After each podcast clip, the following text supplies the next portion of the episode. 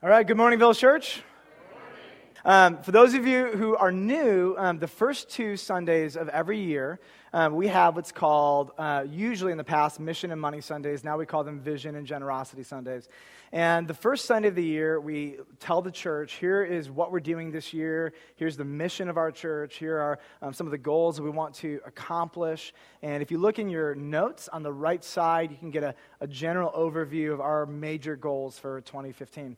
And the second sermon of every year is Generosity Sunday. And this is where we like to make things awkward. We love to talk about money and serving and giving. No, um, really, truly, our prayer is to bless the village church. And uh, we want this morning to be something where the Holy Spirit does a really good work in you, and we can build bridges to help you um, be who He wants you to be. So, are you ready for a sermon on generosity? Amen. Good. Awesome. Eh, it's a little weak sauce, but we'll go from there. We'll, by the end, we'll get a little more excited.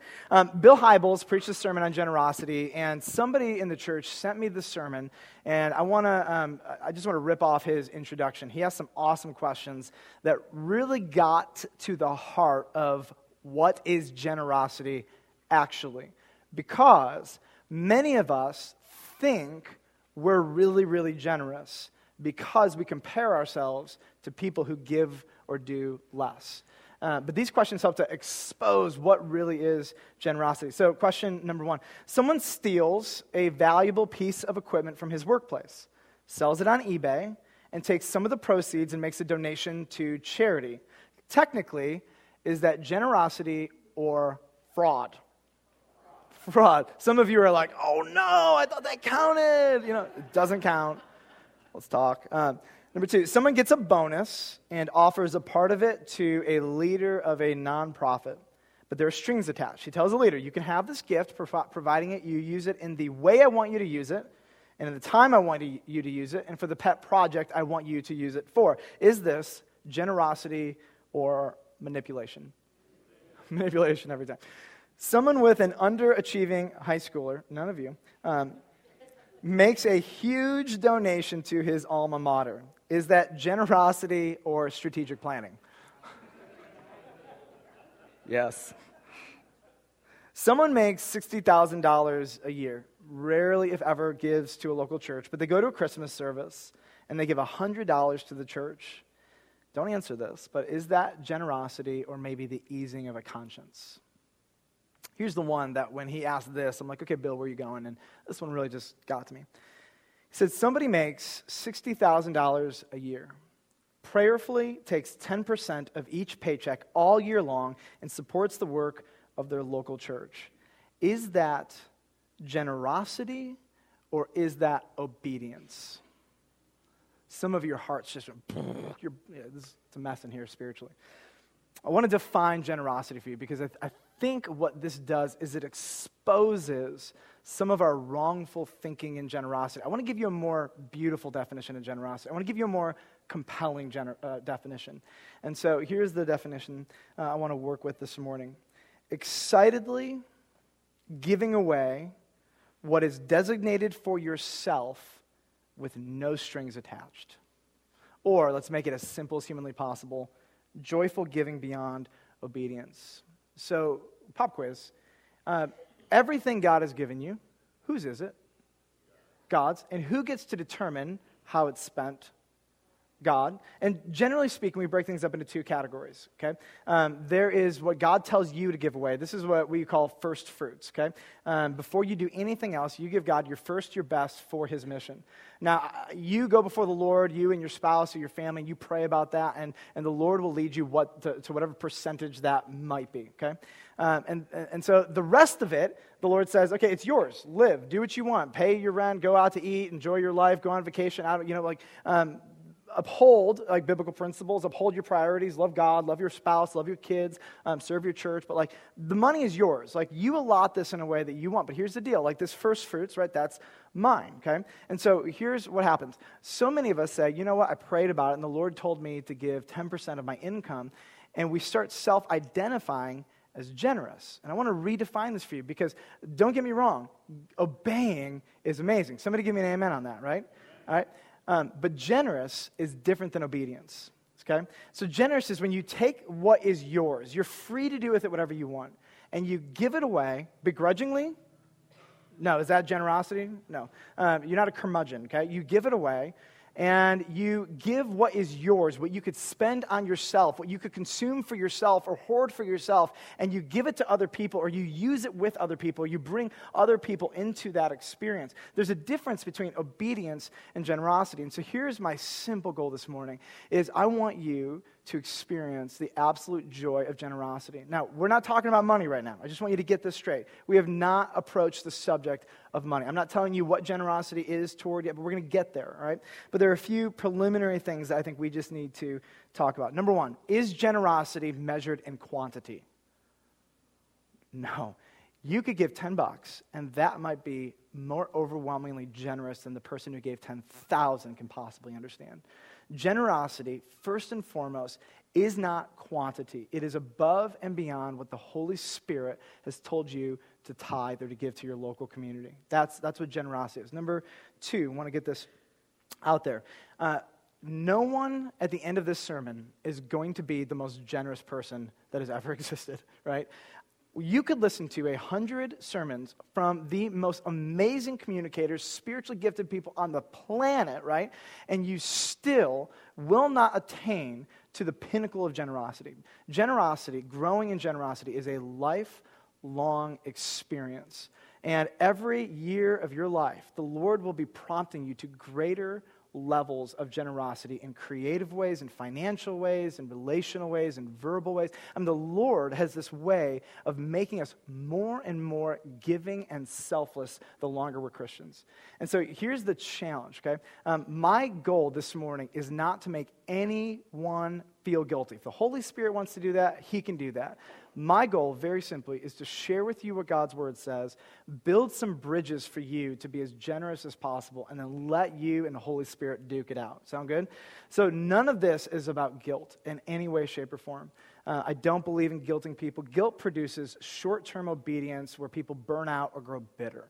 And so, my goal, my desire is that whatever the Holy Spirit presses on you in your life is not that you'd be the most generous human ever alive, but that you would take one more step toward greater generosity in your life. Okay? Uh, I am not the most generous person on the planet. God is still working in my life. Even just preparing this sermon, God convicted me of a lot of things. Now, because we're talking about money, I have a whole lot of caveats before we get into this. Here's my second caveat. Some of you are like, oh my gosh, it's my first week in church and they're preaching on money. Ugh, right? I think you're going to really enjoy this by the time you get to the end of it, right? But there are two reasons people hate sermons on money 99% of the time. Reason number one um, you were in a church or you're watching TV or you read a book of some imbecile who tried to use you for your money, extort money out of you, lie to you, and tell you that God loves you the more money you get. If you buy the prayer cloth, you're going to magically get healed and blessings will flow. Uh, the list goes on and on and on and on, right? I am not that guy, okay? I don't want your money at all. All I want is for God to have more of your heart today. That's it. Right? I don't care if you give more money. I don't, it's not my concern right now. I'm going to let you and the Lord duke that out. But number one reason um, is because there are a bunch of idiots who preach stupid things, and I use that word on purpose because they nauseate me and water down and destroy the gospel of Jesus Christ. And so I want you to notice we don't want your money, okay? We're not broke. We want your heart to be given fully to God. The second reason people hate sermons on money. I'm going to get personal here. It's because you're an idolater and you love your money and stuff. And the Word of God is this way of like hovering over our souls when we disobey it, right? And, and really, what you're battling is some of your own idolatry. I have no issues exposing your idolatry, but um, I'm just going to let the Word of God do that for you. My, my desire for you this morning, though, is very simple.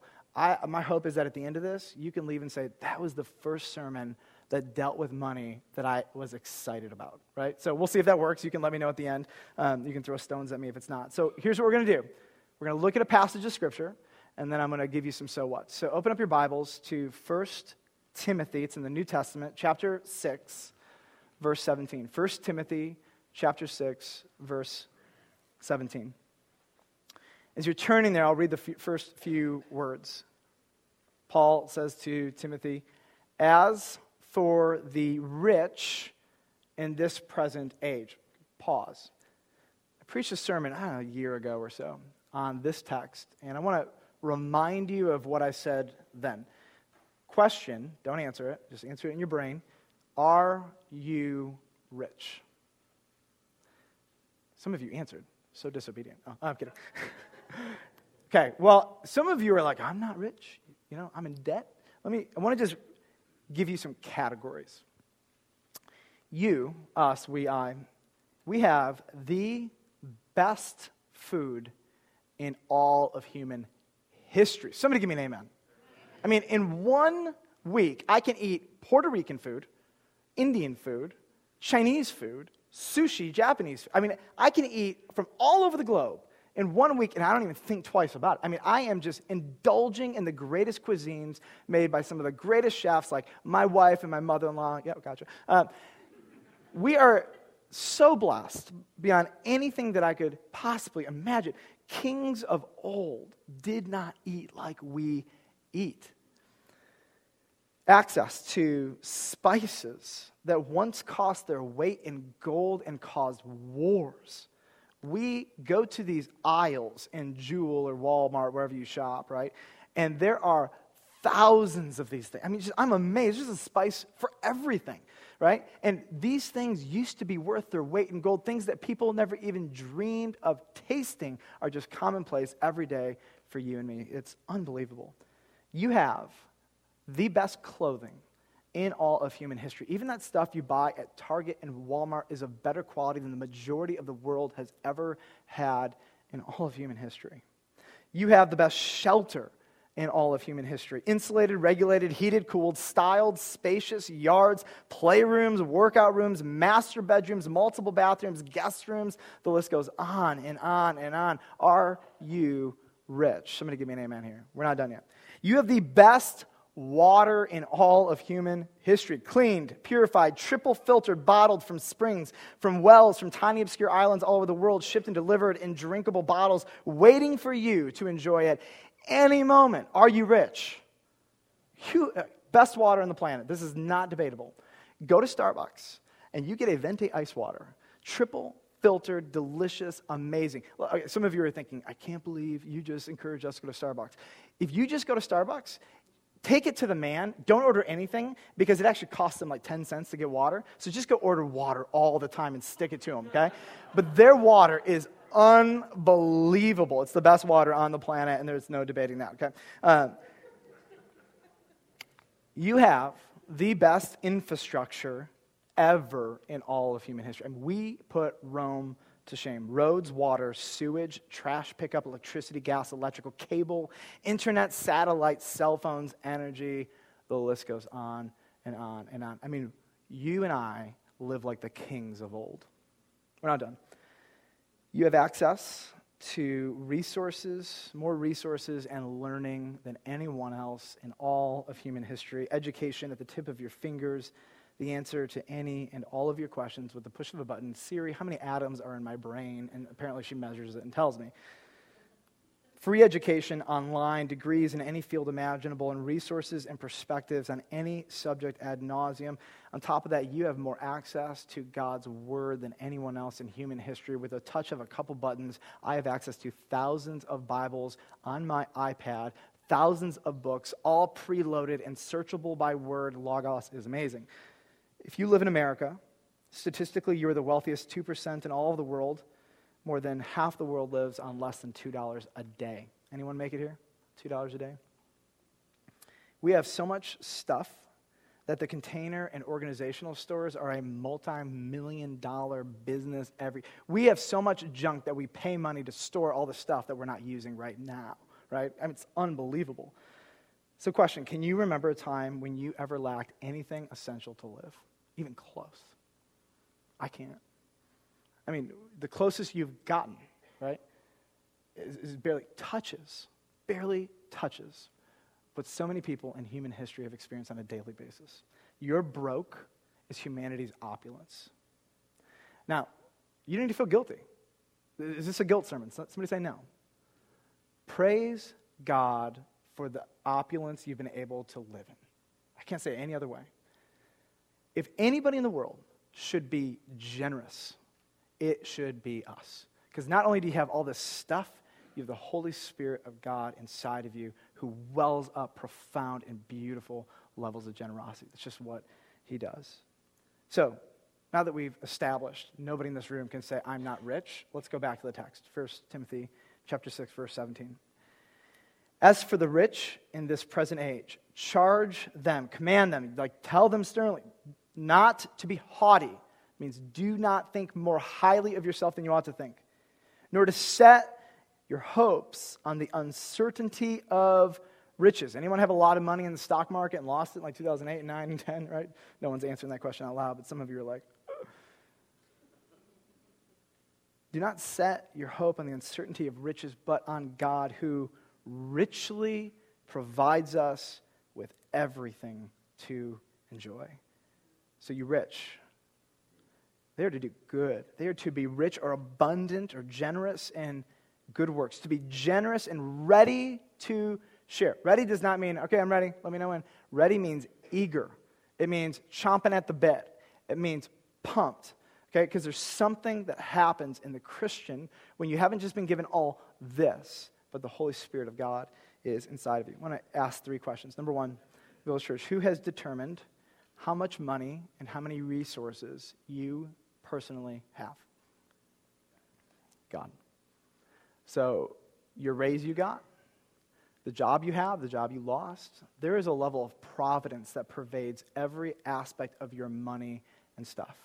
So that no human can step back and say, Look how awesome I am that for some, God has allotted a lot more money than others. For some, He said to you, your, your household limit is 40 some thousand dollars this year, and you're going to figure that out. For some, it's less. For some, it's five, six, seven, ten times that much money. And the Lord, at the end of the day, He chooses who gets what when. There's a level of providence that pervades every aspect of our resources and our finances, right? So, question number two this is a little trick question. We'll see how smart you are. Who determines your standard of living? Two answers it's God and you. Because God has given you a certain amount of resources, and you can't live beyond those resources unless, Village Church, you're in credit card debt, stop that, cut them up, get rid of them, figure it out, okay? Um, you're not supposed to do that, okay? So, unless you overextend yourself, but God has given you a lid, and that lid is the amount of money you can live in. But inside that lid, inside that bottle, right, you're able to do a certain amount of things. And here's the reason most of us are broke and struggling it's because we, most, not all, catch me, most have not used it wisely. So God gives us more than we need to do what He asks us to do, and then we misuse it and go back to Him and say, You haven't given me enough. And He's like, In fact, if you would have listened to me, I gave you everything you needed and then some to do everything I've asked you to do. And so for most of us, we step back and we're just complaining and we're saying, oh, God. Who determines your standard of living? It's a combination of you and God. I want you to catch something here that for some of us, there's a tendency to complain about our standard of living. Um, other people have more. Of course, it's none of you in this room, it's just other people, right? But I want you to catch, I want you to catch this.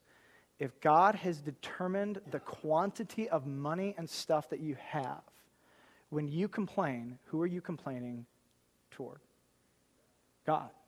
So your subtle complaints, which I know in your heart you're not directing to him and saying, Oh, forget you, God, if you knew what you were doing, right? I know that's not your intention, but God is the one who determined that. And every complaint at the end of the day gets redirected, and it's an accusation to God that he is insufficient or he is stingy or that he has not been generous enough or that he has not pulled his end of the bargain.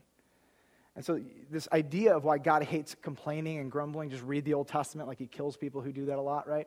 Is because it is an accusation against his goodness and kindness and provision. And so, one of my desires is at the end of this that you would go home and you would eat your food, you go out to eat, whatever you do, and you would just be filled with gratitude. Like, I can't believe God has given me all of this. I live at this time in history and have more than I could ever possibly need. Third question why have you been given everything you have? So if you look down at the text at the end of verse 17, there's two words, and here's what he says He's given you everything, He's been generous to you to enjoy.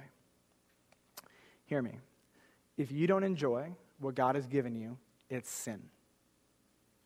God is so gracious. He is so generous. He lavishes. He gives so much.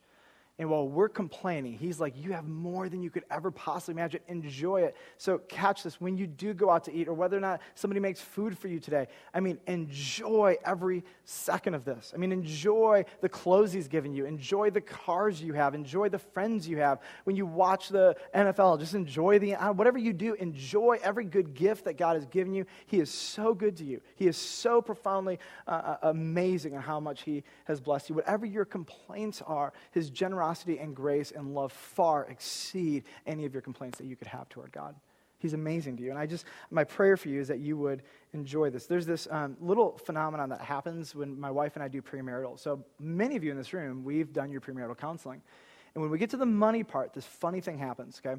Um, they put together their budget, they tell us how much money they make, and we try to make sure they have all the money they're going to need, and they budget accurately. Can I get an amen from moms and dads who have kids who are married, right? You just, you know this. You're like putting your money in the right places. You're going to be broke. You acting ridiculous. And so every time, except for like one or two occasions, um, couples are like, almost embarrassed of where they're putting their money. Oh, I know that's a lot of money to eat out. You know, oh, I know we probably don't need to do that much. And I'm like, I don't care how you spend your money.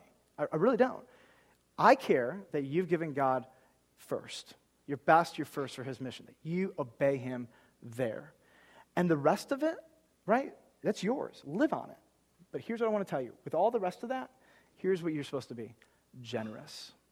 So as you eat out, bring people into your home. These beautiful, awesome homes you have, this awesome food that you make all the time, bring people into your life. When you get these awesome gifts, bring them into it. When you have more than you could possibly imagine, give people who don't have those things uh, to enjoy. Uh, give, give, give, give, give, give, but enjoy it. Enjoy it. And I, I, am not against anybody. I mean, sometimes, again, I don't know why the Lord allows some people to travel all around the world and some people can't even spend a night in a hotel downtown. I don't know why He does that, but I know He's smart.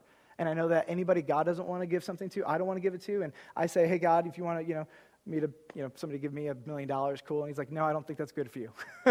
okay, you're smarter than me. I won't take it. Fine, all right? Um, but point being, God's really, really smart. When he does give it to you, he says, enjoy it. And then take that. Don't just hoard it and say, mmm, so good. Give it away. Give it to as many people as you can. Uh, let other people enjoy it with you. Life is so much more beautiful and sweet as you do that. So here's what he says. There's two motives he gives. And uh, look at verse 19. Here's what you do when you live generously, when you take all that's yours and you just give it away and you share it with people.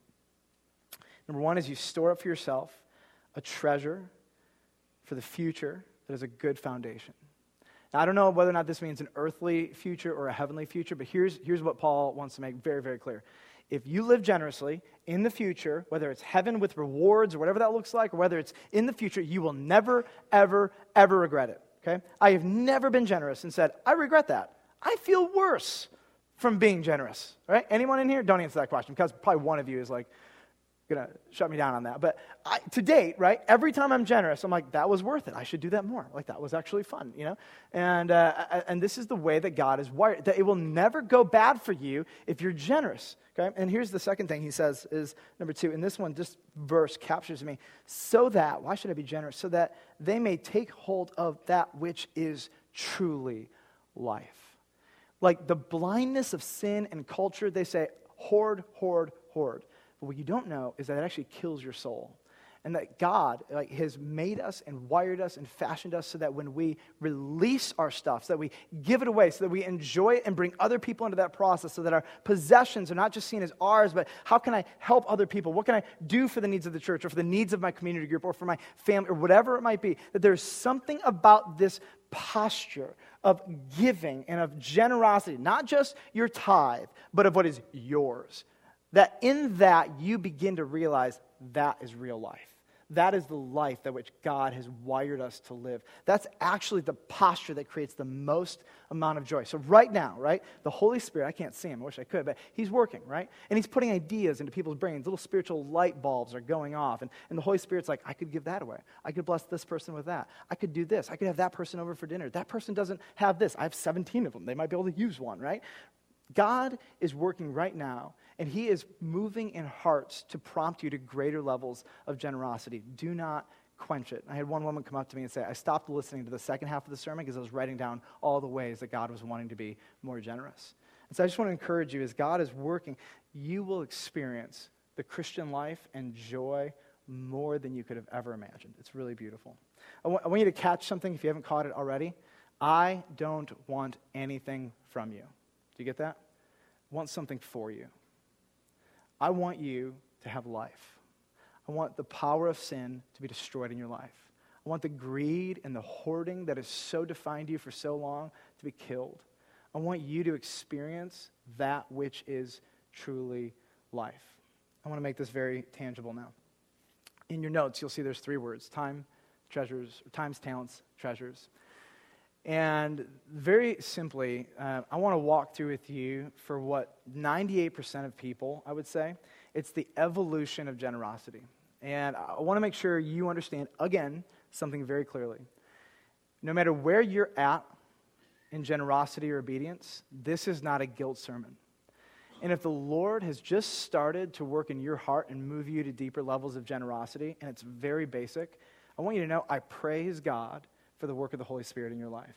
And here's what I think God wants to do this morning is he just wants to, you to take one more step toward generosity. And I want to show you some of the steps I think that people typically take and what this looks like. And so the first one on here you'll see is your time. This is the generosity of time. This is where most people start. And this is when you give away um, your time to simply meet the needs of a ministry or of another person. And this is fairly easy. Okay? It doesn't require a lot of you, it doesn't require your money, it just requires a few hours, a month, or a week, or a year.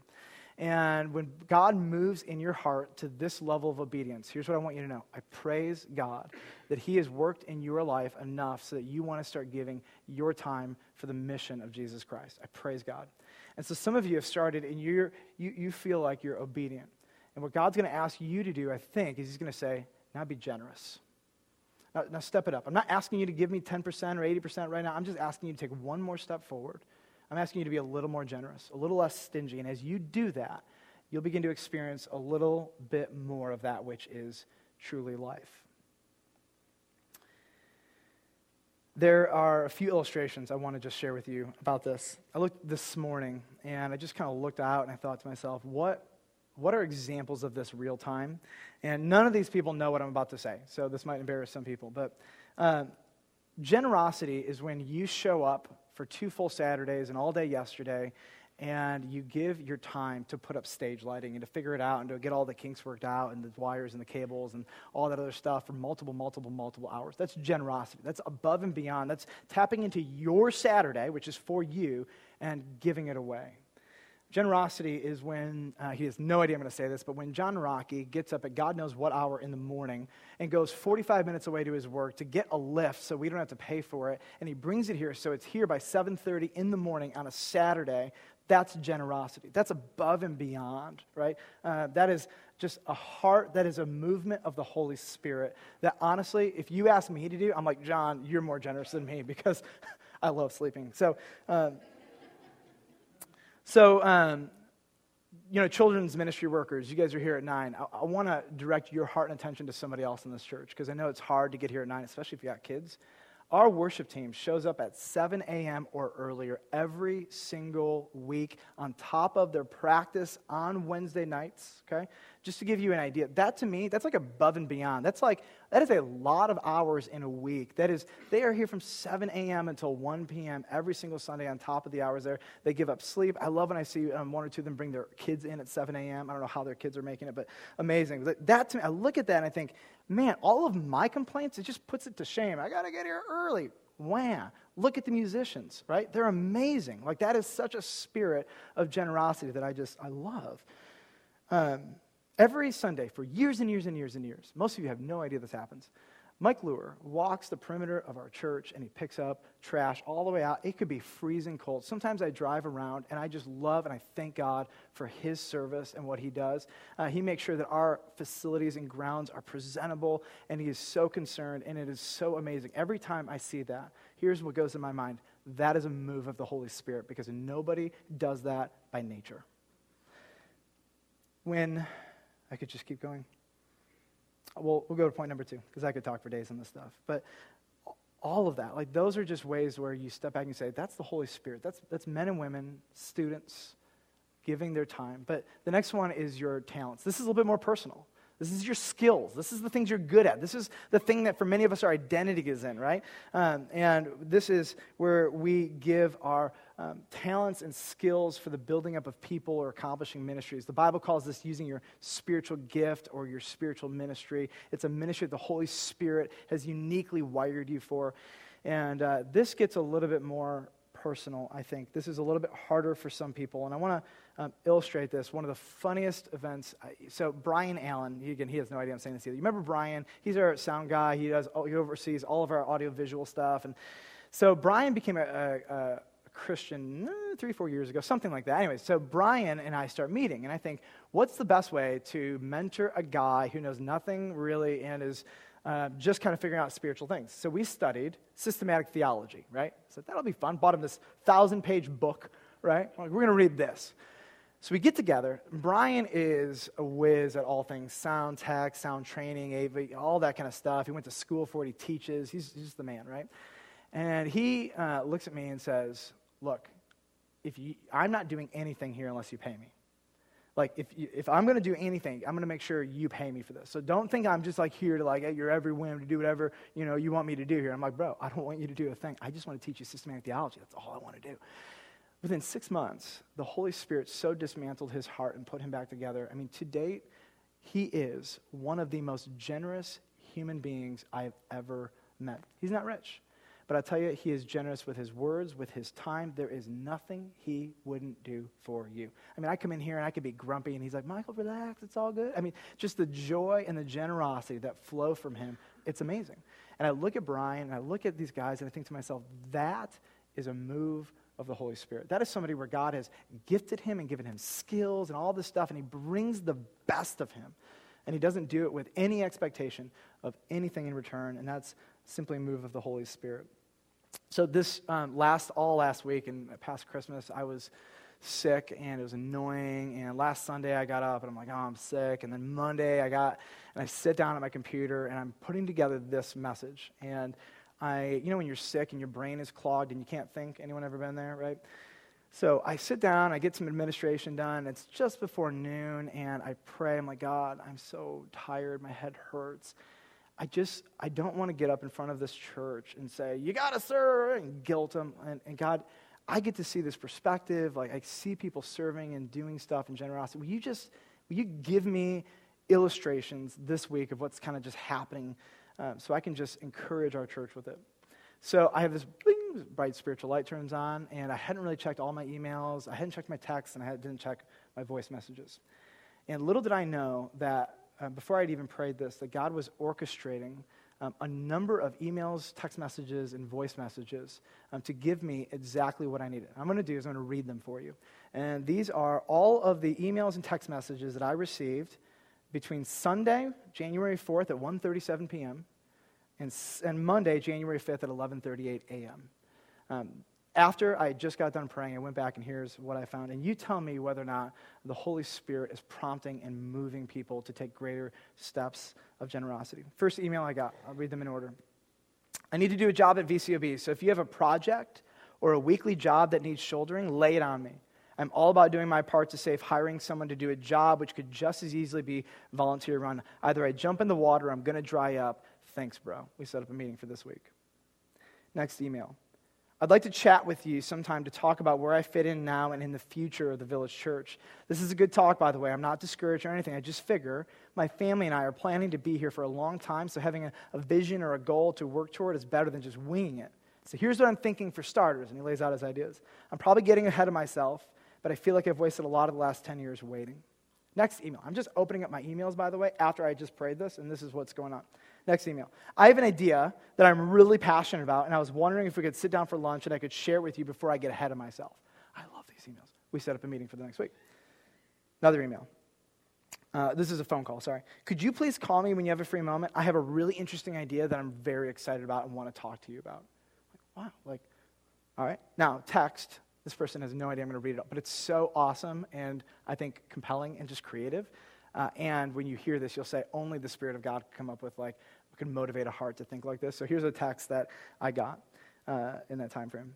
I have an idea that I just brought up to my family, and I want to hear some thoughts. So, what if we developed a group of men at the village church that mirror David's mighty men. He's probably going to kill me for reading this. A group of 30 guys at the village church that, at the request of the elders, can mobilize at a moment's notice, all for the church and Christ's kingdom, whether it be building maintenance, community outreach, service, or even prayer, whatever the needs be, these men are loyal to the end and all costs, whatever the church asks of them when no one else does. Can I get an amen from somebody on that, right? So I'm sitting here and I'm like, oh, Jesus, can you just give me some examples of the church's generosity and how you're moving in their heart? And I just look back and I'm like, literally in a, a span of 18 hours. And this isn't including the six other um, emails, voice messages, and correspondence I had from after this moment until Thursday. Okay? Uh, and so this week, the Holy Spirit was like, Michael, you just got to relax, dude. I got this. You preach the word, you build the bridges, and let me do the work. You don't need to guilt them. And everybody, they're honestly, we're in a different place, right? We're all taking greater steps toward being generous with our time, with our talents. But here's the third one. I think that just, ooh, just irks some of us. And this is with our treasures. This isn't just money, it's your stuff. You know, it's, it's all the stuff you put your hope and your confidence in, or at least that you're tempted to. Uh, and here's very simply why I would love to see the village church grow in financial generosity. Because here's what I know when God has your money, he has your heart. And my desire is for him to have your heart more than anything else in this world. Here's, here's what I know when you're not just obedient, but generous, Jesus owns you. And I cannot think of a greater joy as a shepherd of the village church than to see that Jesus owns your heart. The greatest enemy to our hearts is our money. And, in, and if you think for some reason this is just a means to get your money, give it to another church. I don't care. Okay? Here's what I want to see I want to see that your heart is disentangled from the idolatry and the love of money. I want to read you what John Piper said. I think this is just beautiful. This is what happens when somebody comes to Christ, and this is the, what happens in our soul with money. Something has happened in the heart so that the basic desire is now to give and share as much as possible instead of keep as much as possible. It is as though there was a magnet in the soul that used to be turned so that it pulled possessions into itself. But now something has happened to turn it around to the other pole so that it pushes things out toward others. It's like something has happened. Like the Holy Spirit is starting to turn the magnet. And instead of a life of hoarding, and instead of a life of saving constantly and building our empire of stuff, the Holy Spirit's like, give it away. Or allow other people to enjoy it with you. Figure out what generosity looks like. So, whether it is your time or it's your talents or it's your treasure, whichever place God has you, if you're obedient in one, my prayer for you is that you'd learn to be generous in it. And if you're generous in one, I pray you take the next level and, and when you think and you step back and you say, Man, am I generous? My, my desire for you is to look to Jesus and to see the greatest act of generosity in human history and to know that whatever level of generous you've attained, there's more to go. There is more opportunity to share and to give what is mine for the joy and blessing of other people. So I want to make this as simple as possible. Let's build um, a bridge for you. Number one, do I want anything from you? No. We want something for you. We want you to know that which is truly life. Now, what I want to do with you is you received when you came in a service pamphlet. Um, some of you are trying to figure out right now, you're like, you know, I want to give God more of my time. I want to give God more of my talents. And this has nothing to do with money. Um, this simply has to do with you figuring out where you fit. Um, so here's what I'm going to do I'm going to assume that you have the ability to read. And if you don't, that you know somebody who can read. And when you go home um, with your wife or with your family or with your kids, I just want to ask that you would read through this. And I'll give you a few little highlights. On the first page, it says attend one and serve one. And this is a simple motto. We ask people who are regular attendees and members attend a service and serve somewhere once a week. That, that's our desire. And attend one, serve one. And so, if you're not doing that, my expectation is that the Holy Spirit, sooner than later, um, is going to start moving in your heart, and He's going to step that up a little bit in your soul. He's going to say, you know what? You're just attending one. You're what we might call a consumer. But I want to, I want to, I want to bring you up a little bit. I want to challenge you. I want, to, I want you to actually be a little bit of an owner now. I want you to start to take responsibility. Give some of your time. Some of you will be like, yeah, I give my time to these special events. And he's going to say, why don't you give your time to something weekly, right? Um, no money, just you. and your time and your talents. And then the rest of this are opportunities at the village church. Believe me, this isn't everything. Some of you have got a lot of ideas. Bring your ideas. Let's talk. Let's dream. Um, but there are just a lot of things that need to be done. And so if you love kids, even if you don't love kids, just kidding, if you love kids, um, there's always an opportunity to serve in our village kids ministry. And you can see all of the opportunities here. And uh, this is a beautiful opportunity to pour your life into young ones and to help um, love on their family and shape them. We have a first impressions team. I am unusually passionate about first impressions. Um, I love greeters, right? I just think to myself, the person, it's their first time in church um, in years. They've only had bad experiences, and they come into our church and they meet somebody who's genuinely nice, not overcompensating or fake. Uh, they come into an environment where they can hear the word of God, hear the gospel, lift high the name of Jesus.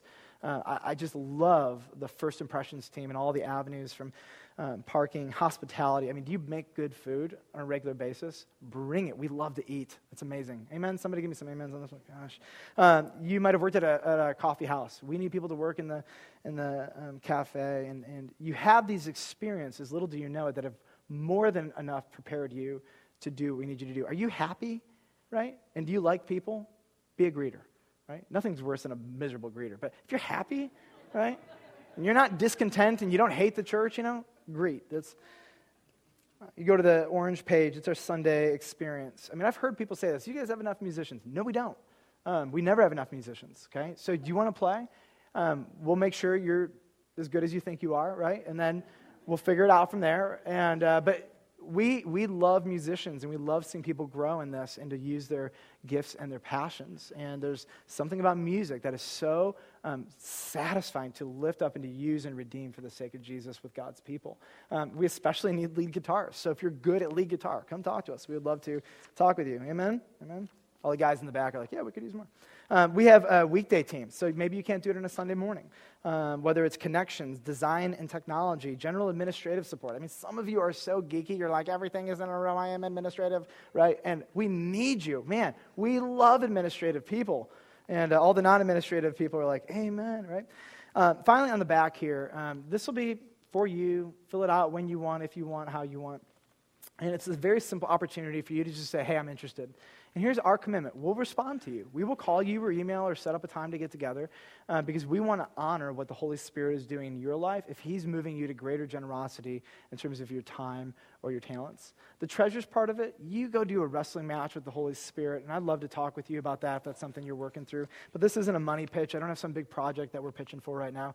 Our desire is to build a bridge that can help you be more generous in the most practical ways possible. So I hope you know that we love you. I hope you know that um, we want something for you to know that which is truly life. Let's pray together. Well, Father, I, I'm just so grateful. Um, I have so much stuff. And I know I just, there's so many hearts in this room that resound with an amen when we say that. Um, more than we could ever ask or imagine or need 50 times over. Um, and so, God, thank you. God, I pray you would teach each of us, particularly myself, to complain less and enjoy more. And God, may your Holy Spirit do what only you can do. Would you break the chains of idolatry and the love of money in our hearts? Would you, by your Spirit, turn the magnet of our hearts so that we desire to give away and to be generous above and beyond just obedience? And God, for those in this room who are just taking those first steps of obedience, I pray you would encourage them and you would affirm them. And that they would know that that step toward obedience is a beautiful work of the Holy Spirit. And so, Lord, we um, happily submit ourselves to you. We confess that we are greedy and we are stingy and that we love our life and our money and our stuff. But we also confess that you are better and we need your help to experience more fully that which is truly life by the power of the Holy Spirit through faith in Jesus. We pray this in Jesus' name. Amen. Amen.